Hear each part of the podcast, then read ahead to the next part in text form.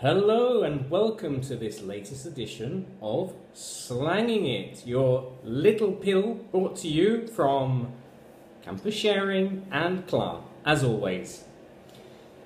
Food technologists and people that work in nutrition and diet often uh, have said, like, isn't there a slang, uh, slang expression that described us, what we do? Uh, the truth of that really is no, but we have a lot of expressions, a lot of slang expressions around the world of food and alimentation. So this lesson might be a piece of cake, it might drive you nuts. What am I talking about? Okay, let's take this expression, a piece of cake. A piece of cake is an idiom. We're not talking about cake. We use these words to represent something else. A piece of cake means very, very simple. The explanation can be found in history. In fact, most idiomatic expressions have a, have a historical reason, some of which are very, very clear and some are a little bit ambiguous. But we won't go into that now, although I would like to tell you something about that in another edition.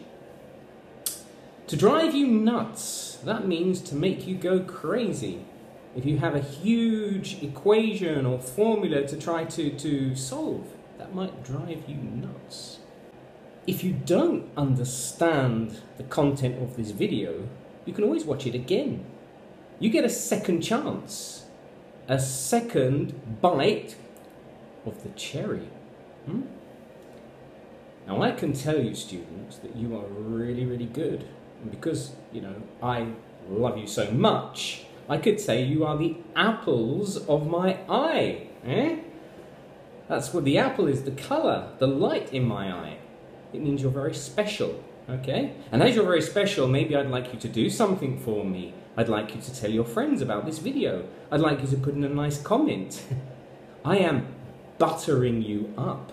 I'm saying things that will make you want to, saying nice things that will make you want to do something nice for me. Or you might say, you know, this guy, he takes the biscuit. He's too much, you know? He's taking advantage of us. This just takes the biscuit. And uh, I want to leave you with the final expression. It's not a limitless amount, but there are lots more. But I want to leave you with this one more. Um, have you ever been to hoping to be invited to a party or an event and you didn't get the call. Other people did.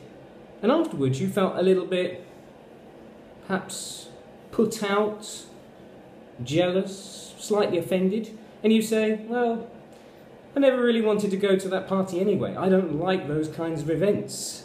Well, guys, this is just a case of sour grapes.